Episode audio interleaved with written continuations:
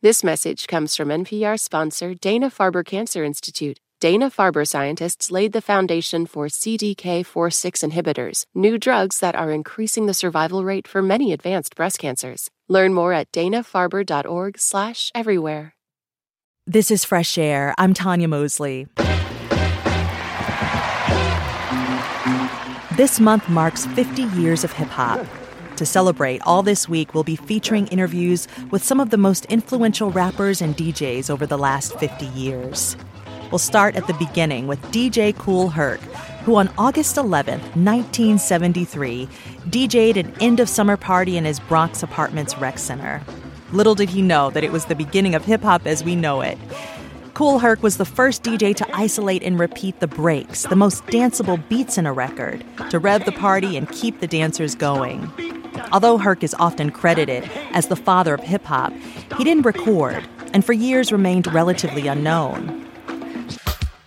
Grandmaster Flash took Herc's method one step further, developing mixing and scratching techniques that became part of the basics of hip hop. We'll hear Terry's interview with him later in the show. His group, Grandmaster Flash and the Furious Five, was the first hip hop group inducted into the Rock and Roll Hall of Fame. Melle Mel was a member and rapped on The Message, which is considered one of the best rap records ever made. We'll hear from him also. But let's kick it off with DJ Kool Herc. He spoke to Terry in 2005 about the parties he threw in the Bronx back in the 70s. They started with a mix that Kool Herc would often play at parties.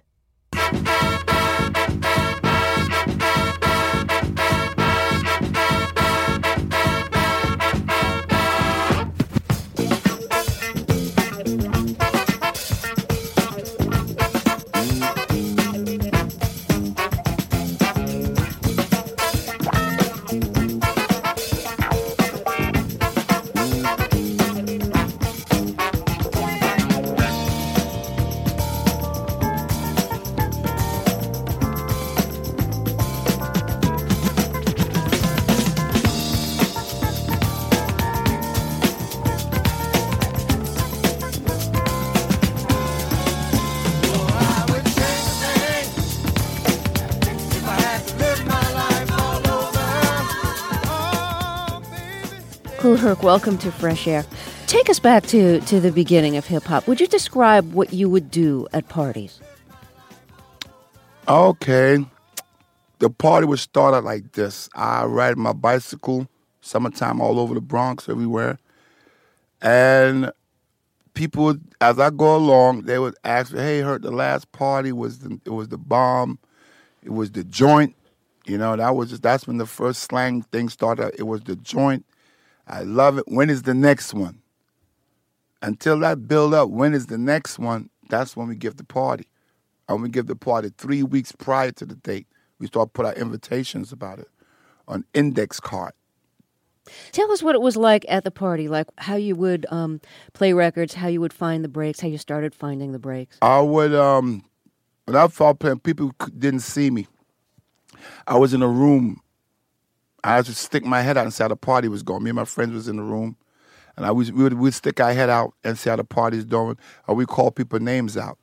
And I didn't have the luxury of um, headphones. I had to cue cueing the record over the music because that's the way my setup was set up.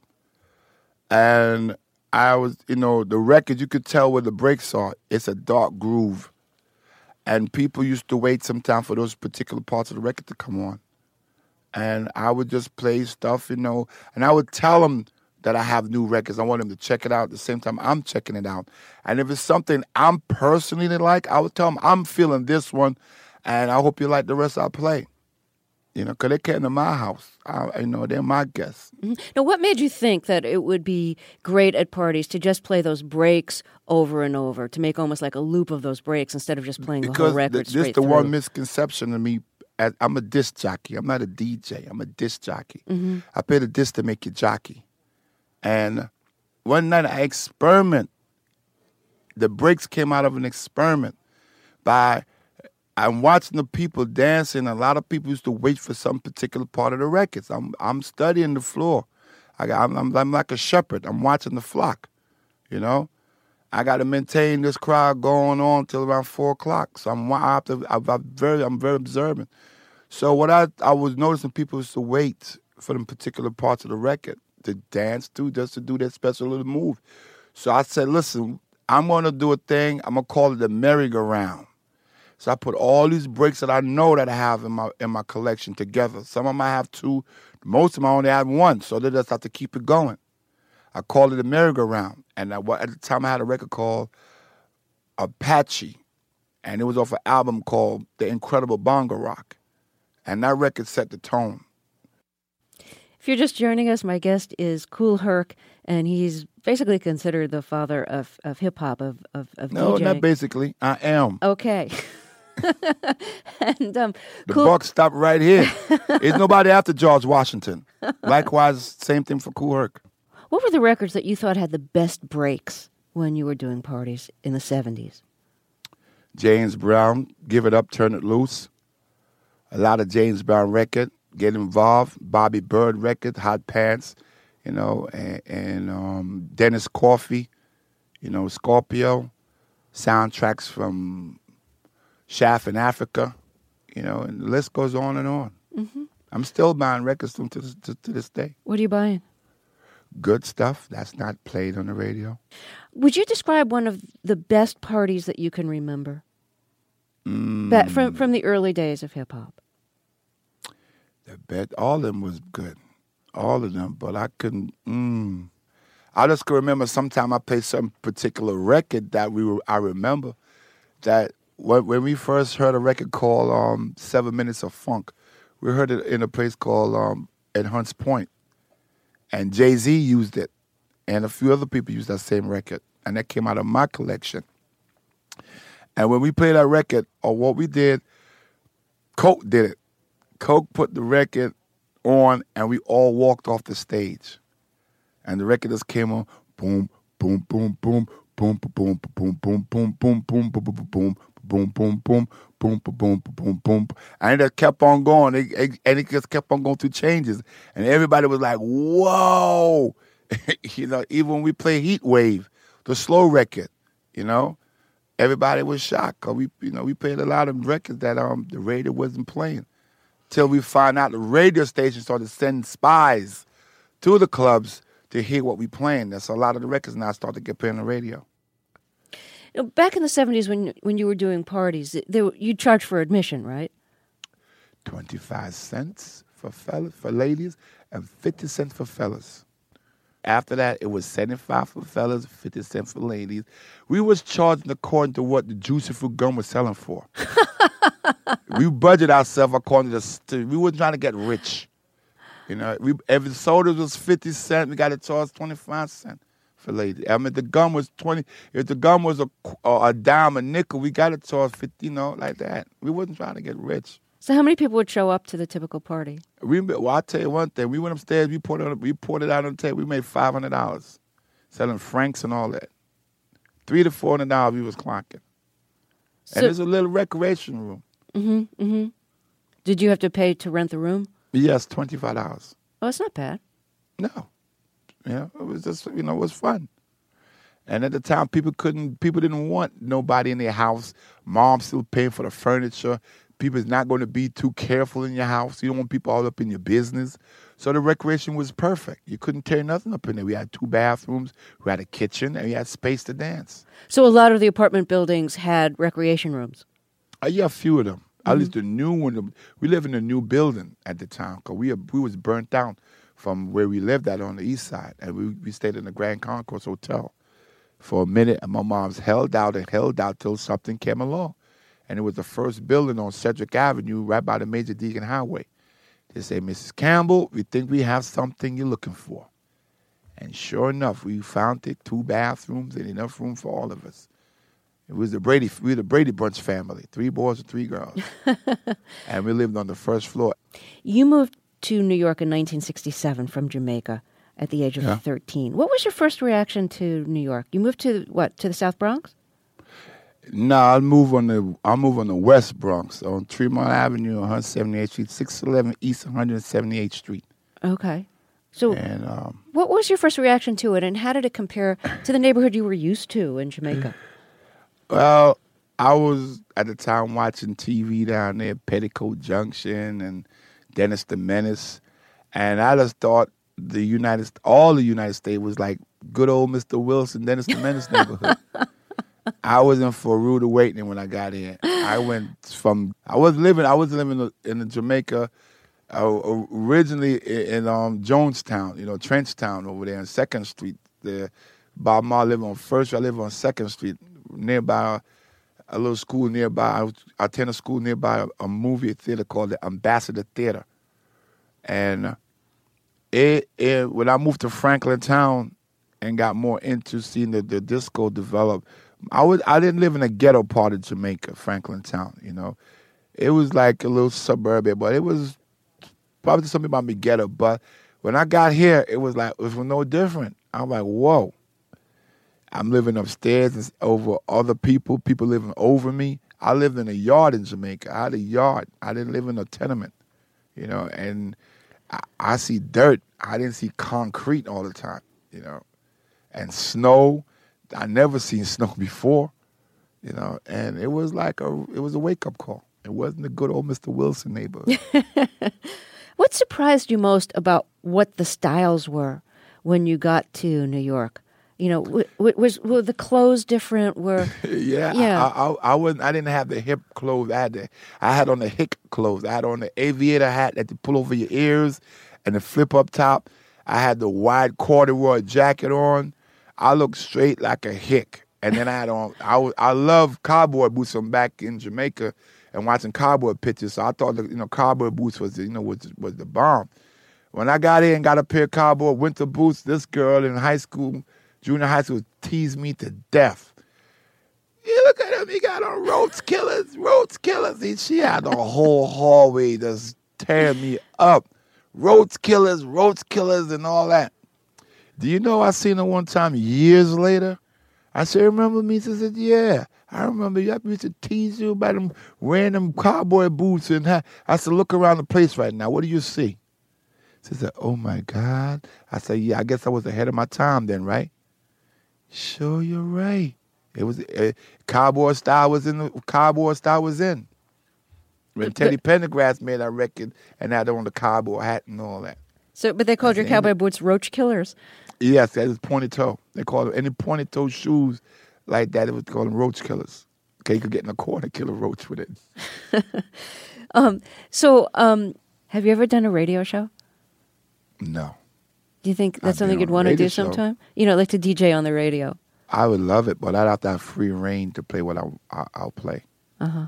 And I, I, don't. You don't get that at radio stations, so I don't really bother with it. Right.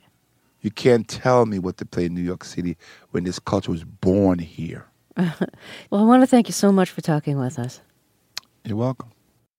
DJ Kool Herc, the first hip hop DJ, spoke to Terry in 2005. He was inducted into the Rock and Roll Hall of Fame this past May. Let's listen to a record that Herc would play a lot when he DJ'd with singer Jill Scott.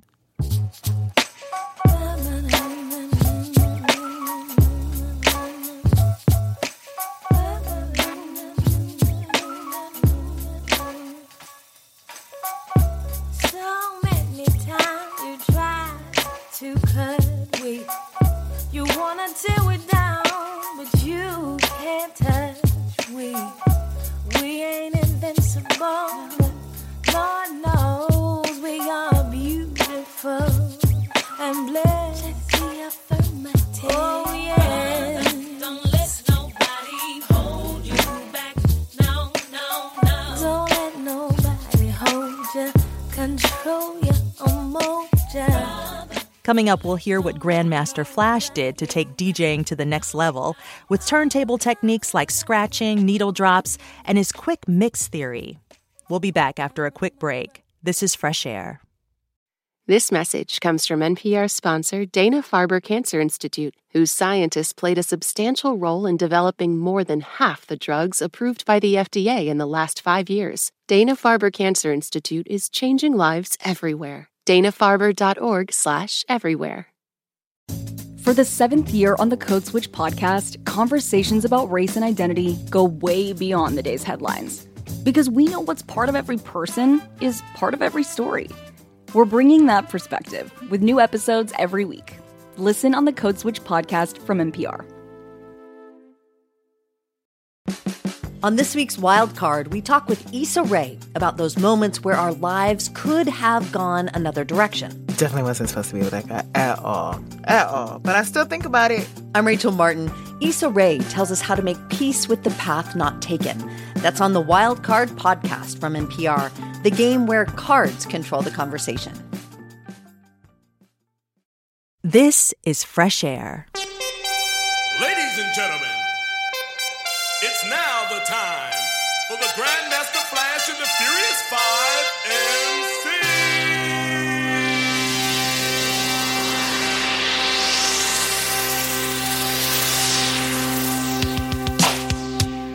We're coming, we're coming, we're coming, we're coming, we're coming, We're coming, we're coming, we're coming. we're coming, here. While DJ Kool Herc is often credited as the father of hip hop, Grandmaster Flash was one of the first DJs to make successful rap records and become a pioneer in the genre.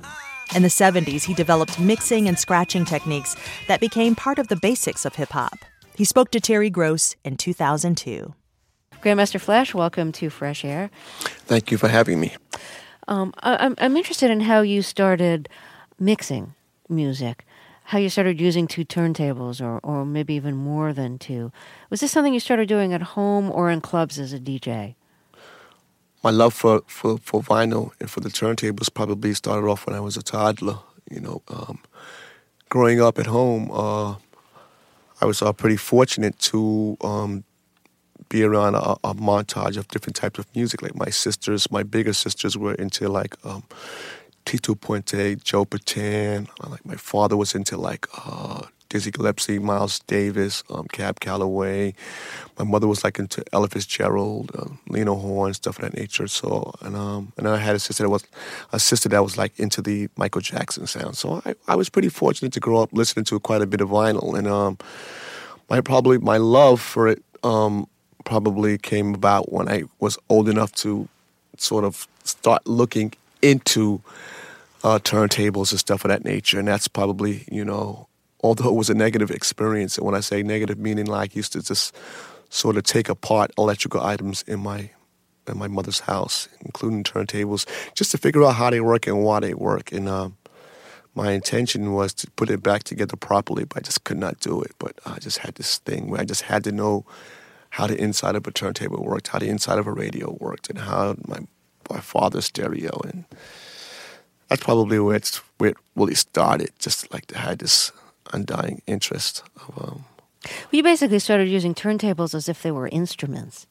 What what Yeah. What, how did you start using turntables to change the music that you were listening to, as opposed to just playing the music?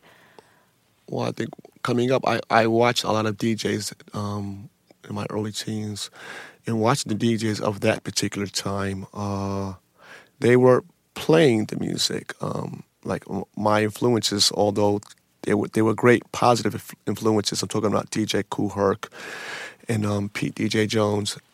These two DJs inspired me to do what I did, and they they would play the music, and I, I just sort of felt like I can take the most exciting part of a record, which we call the break, and sort of extend that because a lot of these songs that I was listening to were like obscure funk tunes where the break section was like maybe 10 seconds long. And from a frustrated point of view, I um, had this thought that if I can just come up with a, a, a system, a way of just taking duplicate copies of the record with two turntables and a mixer, I can extend that that five is five or ten second part seamlessly and make it ten minutes if I wanted to. And that's you know, my thoughts manifested into creating an art form called the quick mix theory, which is actually taking a passage of music or two duplicate copies of vinyl and sort of moving the disc back and forth and repeating a section of the of the passage, you know, between duplicate copies of the record. That's where it started. So um, you'd let like the ten seconds play on one record, and then switch to the other turntable, and meanwhile back up the first tam- turntable to the beginning of that part of the record. Exactly.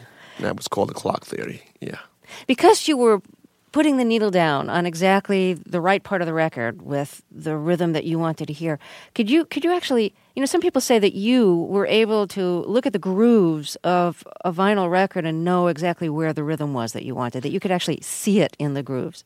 Well, actually, you know, I, I was pretty decent at it, but it was my, my first student that I taught this quick mix theory to, Grand Wizard Theodore, was probably the best at that, and it was called needle drops.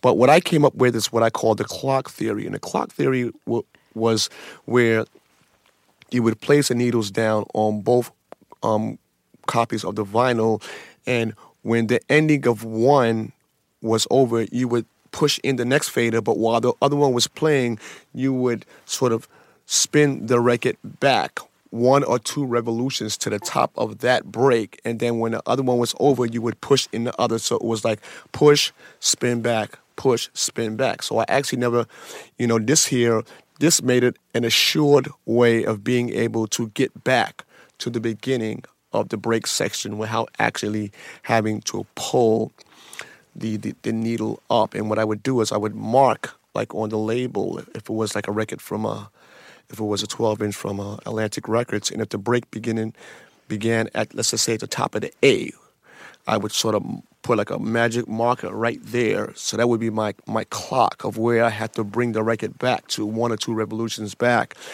to re-arrive at the top of the break. And I would just sort of do this with two copies of records back and forth, back and forth. So picking up the needle, you know, was no longer an issue because that day was wasn't definite. Because once you picked it up, you know, I, I could always get close to it, but it was never really like exact. And creating the clock theory, which all DJs use today now, when they mark the album um, at a certain point, uh, is uh, my con- one of my contributions to the art of the DJ mix. Why don't we listen to one of your, your now classic recordings? And this is The Adventures of Grandmaster Flash on the Wheels of Steel. You say, you say, you say, you say, you say, you say, you say one for the trouble, two for the time. Come on, girls, let's rock that. Five, five, Freddy told me everybody slide. DJ spinning, I said, my, my. Flash is back, flash is back, flash is fast, flash is cool. Francois, c'est pas, flash ain't no do. You say one for the trouble, two for the time. Come on, girls, let's rock that.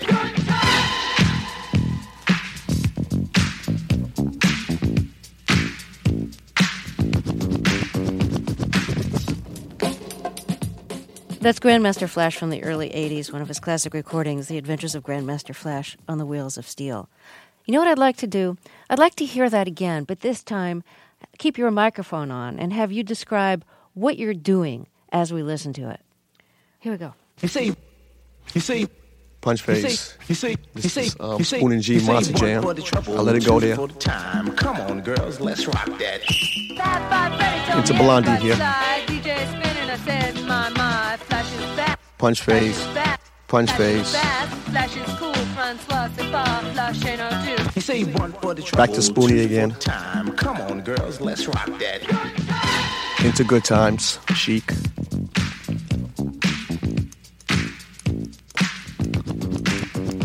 Into Apache on the rub.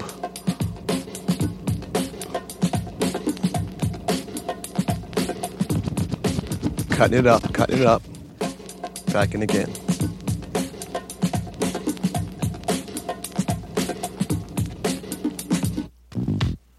Punch face, queen. Another one bites the dust. In.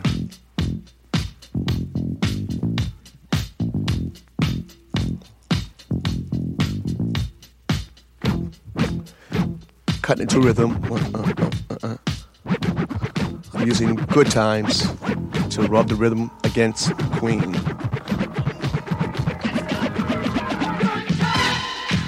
Good times that release is so nice, the way it synchronizes there. Thank you. Thank you. That's the whole key to it, you know. That's what my contribution is. Keeping it on time. That was like the key.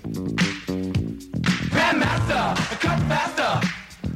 It's um I punch bass from freedom. Cut faster.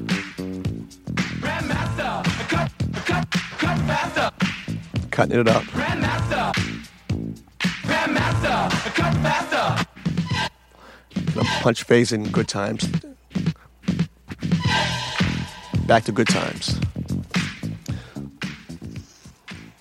That's Grandmaster Flash walking us through his recording, The Adventures of Grandmaster Flash on the Wheels of Steel, recorded in 1981. You know, the, the way Good Times and uh, Queen's another another one bites the dust, the way the rhythm of the two work together is really good. What made you think about putting those two together? Uh, well, probably. I mean, first they were they, they were two pretty big songs at that particular time, and um, they're almost in the same key. Um, they're almost identical in, in, the way that the bass is being played, and um, they worked really well um, in the club back in the days. So I felt, you know, putting it in the mix was like a, a real good idea. You know. Now, was scratching something that you invented, or was that invented by, by one of the people who influenced you? Well, actually, it was called cutting, and the whole thing was like I I said earlier in the um, interview. Um, it's called the quick mix theory, and we called it cutting because it was actually taking a section of of the rhythm and rearranging it. And this is something that I've um, created um, over 27 years ago. It's now called scratching, which is sort of just like one part. It's almost like you know saying to a boxer, um, he's boxing, but now we're going to call it right hook. You know, the right hook is only one area of a boxer's skill, and like the scratching is just one area of what this thing, you know, entails. You know, scratching. Just it. for any of our listeners who who don't know what scratching is, is when you're you're moving the record back and forth with the needle on it, and the sound mm. of the needle scratching the record creates part of the rhythm track that you're going right. for. Uh, right, a percussive sort of sound. Yeah, right. yeah. So, um, did you practice that a lot at home? So you, you could just like really play these turntables as instruments and do exactly what you wanted on them. Yeah, I, I sort of um, I was looking for something because at this time, when I wanted to come up with this science, there was no no point of reference, no blueprints around. So I was constantly at it, yes, but I was looking for something. And as I was looking for something, you know, I would run into obstacles. And that's when, you know, I had to start considering um, coming up with, with different techniques, which is like um, uh, torque versus inertia for turntables, you know, because a lot of the turntables, are, like you can buy a turntable now that's suited for whatever you want. You want to do this, you can buy a turntable for that, or a mixer or a needle. But at this particular time, um, in the '70s, this stuff didn't exist, so I had to like actually come up with science and terms and terminologies, you know. And uh, with turntables, I came up with this thing called the torque factor, and uh, the torque factor is um, based on if from the state of inertia and you press that power switch, if that platter takes more than a turn to be up to speed, then the torque of that motor wasn't very good, you know. So um, in my search, you know, I went through countless amount of turntables. So I, I actually create the the electrical items first before even coming up with the quick mix theory, and then I had to um, go look at needles, and then I learned that needles, you know, were in two classifications, which is um, one is the elliptical, and the other is the conical. You know, and uh, conical, although it doesn't sound as good, it stood it stood in the grooves better because it was shaped like a nail versus like an elliptical stylus that was built like a backwards J. But as soon as you would bring the disc back, it would fall out of the groove. So, you know, all these things had to come into play before I even was able to even start doing any cuttings, scratching, or whatever the case may be. You must have been pretty obsessive at that time, taking apart turntables and shopping for just the right needle, and you know, designing all these uh, variations on the technology that you were using so it could do what you needed it to do. You must have really been intense. Well, I, I, I, probably was more frustrated than anything because I mean, so much stuff I had to buy. Like a lot of it was trial and error. You know, I, you know, uh, trying to get my hands on the right needle. You know, I had to go through countless needles. You know, trying to find the right turntable. I had to go through countless turntables, and then finding the right mixer, and then finding the right mixer. But then it didn't, it didn't have a a, a, a, system where I can pre-hear the music in my head. So I had to create something called the peekaboo system. So I had to like actually ju- jury rig these things, you know, in my frustration. My my frustration kept me more it fueled fueled fueled um, the fire to me just staying at this and staying at this and you know uh, throwing away my teenage years you know where you know your teenage years is when you know you're feeling your oats and you want to go hang out with the girls and you want to go to the parties and stuff I think I probably lived either like in the junkyards going through like um, abandoned stereo equipment or look you know going through um, abandoned cars and taking out the speakers and the radios and stuff of that nature. I probably was lived in my room more so, you know, just looking for something, you know. Did you have the money? Did you have the money to buy a lot of um, uh, stereo equipment? No, that's why I had to go into backyards and look for stuff and, and um, uh, sort of like go through abandoned cars or ask people, you know, that might have been throwing away stuff. Just, you know, just so that I can just basically have these things. But at this point in time, I still didn't know what these internal parts was. So while I was tearing up all the stuff inside my mother's house, it became like public enemy number one with my sisters and stuff. Um, um, I um, my mother decided to send me to school. What kind of school?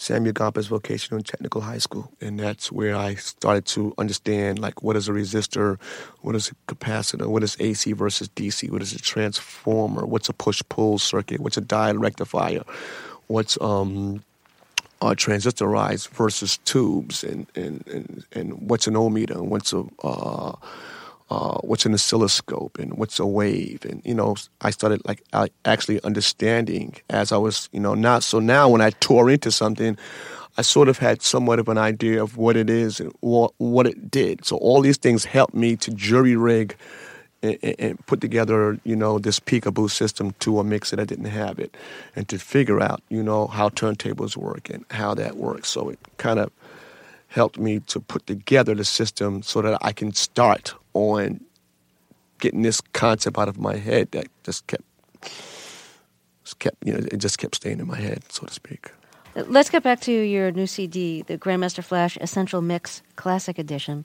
One of the things on here is uh, Blondie's Rapture, and that's one of the songs that you sample in The Adventures of Grandmaster Flash on the Wheels of Steel, because she mentions you in the song. yes Um, how did you find out about each other? Do you know?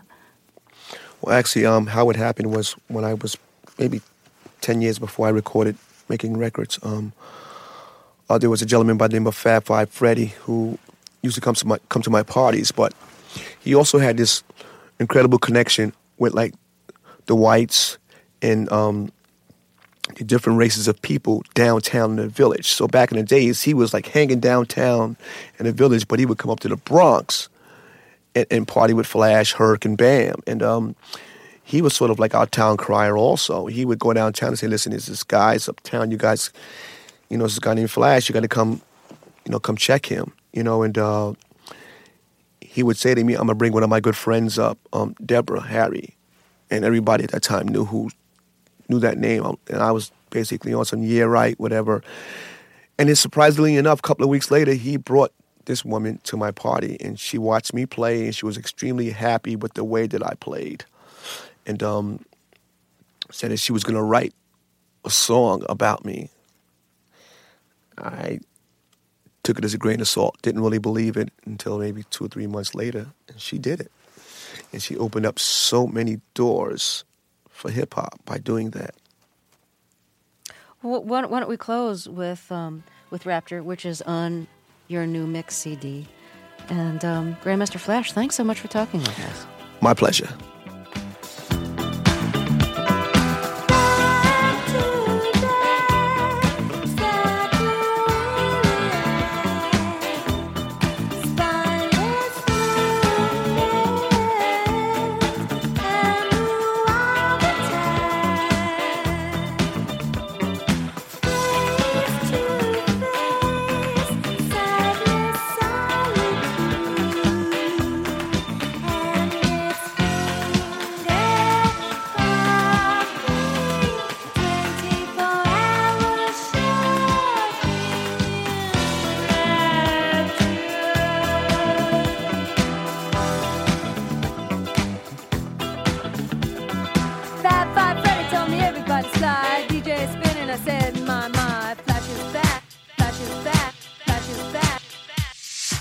Grandmaster Flash spoke to Terry Gross in 2002. After a break, we'll continue our celebration of hip hop's early pioneers with Melle Mel, who rapped on the hip hop classics The Message and White Lines. This is Fresh Air. This message comes from NPR sponsor KeyBank. At KeyBank, they believe in delivering for their clients. Whatever the economic turn, KeyBank is primed to collaborate and help create solutions tailored to your ideas and your vision. With nearly 200 years of banking experience, they know a lot about being a trusted advisor. And whether you're managing growth, seeking solutions, or improving your bottom line, KeyBank is ready to be yours. KeyBank opens doors. Learn more at key.com/advisor. This message comes from NPR sponsor, the American Cancer Society. By the end of this message, two people will be told they have cancer. Yes, every 15 seconds, someone is diagnosed with cancer. But by the end of this message, you could do something about it with your donation. A gift of any amount to the American Cancer Society can help those facing cancer get free rides to care or a free place to stay closer to treatment. Donate today at cancer.org. There's a lot to stay on top of on any given day. You might have to break things down into smaller pieces in order to keep up. That's why we're introducing the new Consider This newsletter from NPR. Every weekday, we sift through all the day's news and bring you one big story in an easily skimmable format, so you become a mini expert on a major topic each day. Sign up for free at npr.org slash consider this newsletter. Hi, this is Molly Seavy-Nesper, producer at Fresh Air. And this is Seth Kelly, also a producer at Fresh Air. If you like the Fresh Air podcast, we think there's a pretty good chance that you'll also like the Fresh Air newsletter. It's a weekly newsletter written by us, the people who help make the show. You'll get all the week's interviews and reviews in one place, plus staff recommendations, interviews from the archive, bonus audio, and what's coming up on the show. Imagine an email you enjoy getting. To subscribe, go to whyy.org slash fresh air. This is Fresh Air. The Message by Grandmaster Flash and the Furious Five is considered one of the most influential rap records and is one of the first that offered social commentary on inner city poverty. The song was written by producer Duke Bootee, but Melle Mel rapping made it a hit. It's like a jungle sometimes. It makes me wonder how I keep from going under. It's like a jungle sometimes. It makes me wonder how I keep from going under.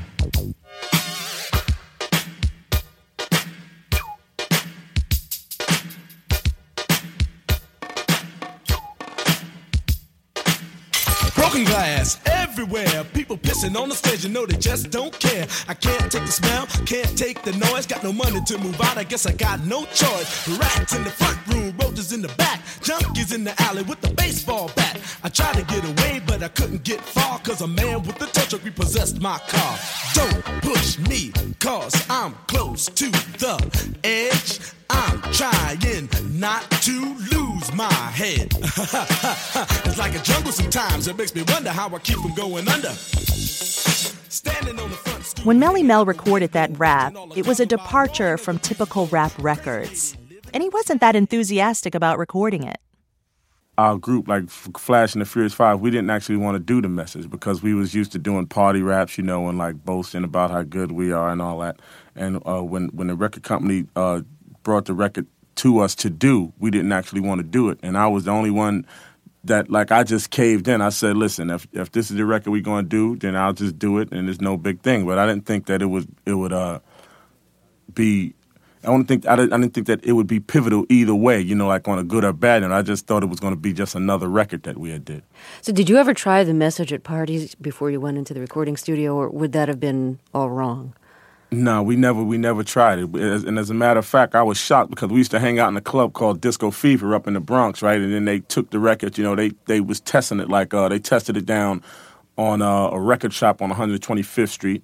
You know, just putting it, you know, just letting it play and people outside, you know, listening to it. And then they tested it in, in the in the club where we hung out at, and the people really liked it. And that was coming right behind Planet Rock, which was a, a big big record back then.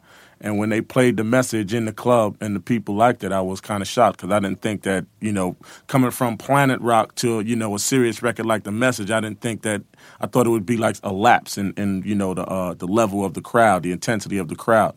But it wasn't. So, yeah. Right then, I knew that the record was going to be more than what I thought it was going to be. Um, Can I ask you how you started rapping? Well, we started uh, going to going to parties. It used to be like uh, little, like maybe a dollar parties, two dollar parties, and they had a DJ called Kool Herc. He had well, it was all DJs, but they rapped. They they didn't actually rap in rhythm, but they used to say little phrases, you know, uh, Coke LaRock, Timmy Tim, and Clark Kent. That that was the guys' names, and they was the big DJs. They was like the big DJs back then, and we used to go to their parties. And I just started rapping, just trying to emulate them, you know, to be to be like them, because they was like more or less our heroes back then. What, what were some of the kinds of rhymes they were using? They wouldn't use rhymes. It's like uh, if if you could imagine, it'd be like a, a dark room or a gym. And it's like smoky because everybody was smoking everything from cigarettes to whatever, you know. Mhm. and uh, and they they they be playing the music, and then it it'll all be echo chamber. So they be like rock, rock, rock, rock, free, free, free. You know, it just it was like uh, more or less like kind of psychedelic kind of thing because everything they said it was echoes. You know, and this is why they call me the Shoe Machine Shock, y'all, y'all, y'all, y'all. You know, it was like all this echoing. You you walk in there, you'd be like dumbfounded because it's like you just stepped into another world. You know what I mean? And there's all these dark figures around and smoke and you know, it was like awesome. You know, for us, it was like a rush. You know, just stepping in these parties. So, what were the early rhymes you were doing? We was doing like, uh, you know, I'm Melle Mel and I rock so well from the top of the world to the depths of hell. This is my first rhyme. I rock with the best, with the most finesse. I'm taking the top and leaving what's left. Like real simple stuff. You know, just boasting rhymes. You know, nothing, nothing, nothing real heavy and nothing like that, or nothing real technical because there was no technique. We was just going by our own thing. How did you uh, come up with your name, Melle Mel? Flash gave me that name because that was my name was just Melvin, so I don't think that would be like a cool name like you know, MC Melvin. so, so Flash, you know, he started calling me Melle Mel, and it stuck. Where were the parties held? In gyms, in uh, not not too many halls. We did basically the first halls, but it was like in gyms and and like little little social club type things. Her, I think Herc the Hevalo, that was I guess was a club. I never was there, but he used to play in the PAL, and that was like a a, a, a gym. You know, little halls. You know, nothing big or extravagant, but it was like you know, nice little small dark joints. You know, real comfortable, sweaty. You know. W- w- was there often trouble at the parties? Yeah, but like the the the uh the trouble the trouble the trouble at the parties was like it was it was set up like it was nothing going on in the party itself, right? But all the guys that like did stick ups and stuff like that, they'd be in the bathroom. So when you went to the bathroom, if you didn't know these guys, then they'd rob you. So that it wasn't like like how it is now, like uh guys would actually be in the party itself and shoot up the party, or maybe they come outside and shoot up the party. If you got shot, you might get shot in the bathroom. You know, that was like the only spot that you'd have to be be wary of, basically. And then you did have your isolated instances, you know, something happening outside, but it would never happen in in the party, so to speak. It'd always be like away from the party. So, would you go to the bathroom? Did you know enough people that Oh, it was safe for you to go? I, I knew everybody, so it was definitely safe. I knew, you know, from because before I was rapping, I, I used to be a dancer, so you know, uh, I I just met like all all of the stick up guys, all the dope dealing guys. I knew them all. Or if I didn't know them, they I was familiar with them. So you know, if it's a familiar face, they might let you come and go. You know, and I wasn't no sharp dress. I didn't have no jewelry and nothing like that, and no clean sneakers. Or you know, something that you know they would want to take. So you know, I was always safe. That's rapper Melle Mel speaking with Terry in 1992. And we should note that he was arrested in June and charged with felony domestic violence. He denies wrongdoing, and a trial is pending. More on the conversation with Melle Mel after a break. This is Fresh Air. What does it sound like to record an album inside a jail? On the documentary podcast Track Change, you'll hear four men make music inside Richmond City Jail and hear how they're trying to break free from a cycle of addiction and incarceration. Been so long since I've been free. Listen to Track Change from Narratively and VPM, part of the NPR network. It's Been a Minute is a culture show you don't want to miss. Every week, we help you see the culture angle behind the headlines, the forces behind the trends, and the thinkers behind the next big thing. Tune in for the sharp cultural analysis and captivating interviews. Listen now to the It's Been a Minute podcast from NPR.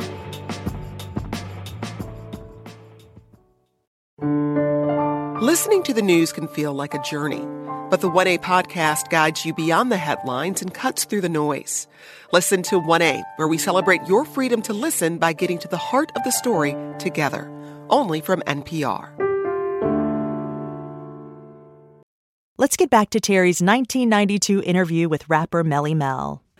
The- Another great record that you made was White Lines, which is a, a kind of anti-cocaine record. You know, Right. White Lines, don't do it. Right. So here, here you were actually doing doing drugs while you were making the rap. Right, but and uh, see the whole thing with, with White Lines is is I didn't want to try to make a, a anti cocaine song or a song that glorified cocaine. I just wanted to make a song about cocaine, or, Mhm. and that was a hit song because the, the the the music that we used it was it wasn't original music. We used it, you know, it was like a club song, Liquid Liquid. That was the name of the song.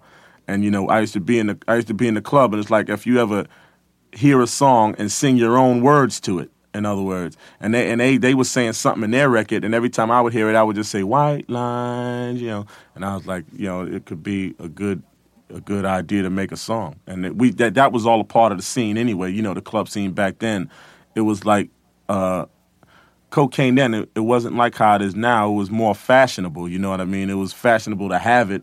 And and i started out not even you know i didn't use cocaine. I should just have it because it was fashionable just to have it. You come in the club you know everybody know you got blow girls know you got coke and you know it's just you just it was in the euphoria of that just having it and people that know you have it and they treat you better. And and that's that that all that accumulated to me writing that song, you know, because that's the lifestyle that I was in. I, I wasn't around nobody that didn't use drugs. Mm-hmm. And, you know, that was the lifestyle I was in. So the song was for that time it was like the perfect song to write. For that for that music and that time, it was the perfect song.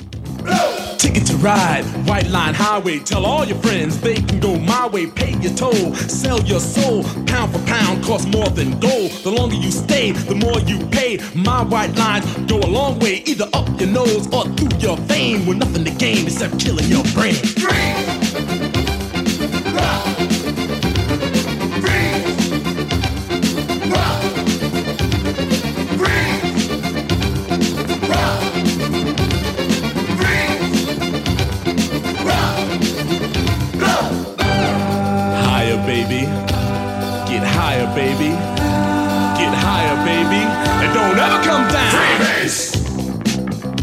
How did you come up with the idea of using the higher, higher? That was just something that came naturally with the song, with the with the twist and shout thing. It- Mhm. It just came natural. That was like you know, you know, me piecing it together in my mind after the verse, and it's ah higher, baby, ah higher, you know, and it just all it all fell together. It was something real natural. I as a matter of fact, before I even did the song, I even had a dream that went after that I did the song and I heard it and I was in the club and the song was playing. So it's like I heard the song in my head even before we even did the record. So I, I knew exactly how I wanted the record to sound, so to speak. I got one last question for you. Um, on on your like official documents, credit cards if you have them, or um, driver's license, do you use the name Melle Mel or do you use your birth name? No, my birth name, Melvin Glover. That's my name. So how do you feel about that name now? It's uh, it's a nice name. You know, I I I, I don't really think here nor there about it. You know, some people hear the name Glover, they say, uh, "You related to Danny Glover?" Be like my pops was named Danny Glover. Oh, really? yeah, Huh. That's interesting. yeah. All right. Well, listen. Thanks so much for talking with us. Anytime. Terry Gross interviewed Melle Mel in 1992. Tomorrow, we'll continue our celebration of the 50th anniversary of hip hop with Darryl McDaniels, co founder of one of rap's oldest groups, Run DMC. We'll also hear from LL Cool J and from record producer Nile Rodgers, the guitarist and co founder of the disco group Chic. He'll talk about coming up with the bass line for the song Good Times, which was used in Sugar Hill Gang's Rapper's Delight. I hope you'll join us. To keep up with what's on the show and to get highlights of our interviews, follow us on Instagram at NPR Fresh Air. Fresh Air's executive producer is Danny Miller. Our technical director and engineer is Audrey Bentham. Our interviews and reviews are produced and edited by Amy Salet, Phyllis Myers, Sam Brigger, Lauren Krenzel, Heidi Saman, Anne Marie Baldonado, Teresa Madden, Thea Challoner, Seth Kelly, and Susan Nyakundi. Our digital media producer is Molly Seavy-Nesper. Roberta Shorrock directs the show. For Terry Gross, I'm Tanya Mosley. You care about what's happening in the world. Let State of the World from NPR keep you informed. Each day, we transport you to a different point on the globe and introduce you to the people living world events. We don't just tell you world news, we take you there. And you can make this journey while you're doing the dishes or driving your car. State of the World podcast from NPR. Vital international stories every day. This message comes from NPR sponsor Capella University. With Capella's FlexPath learning format, you can earn your degree online at your own pace and get support from people who care about your success. Imagine your future differently at capella.edu. With more and more information coming at you all day, every day, it can be hard to know where to focus. The new Consider This newsletter from NPR can be that focus. Every weekday afternoon, we take one of the day's biggest stories and break it down in a simple, skimmable format so you can get a better grasp of one important topic and what it means for you in a couple of minutes. Sign up for free at npr.org slash consider this newsletter.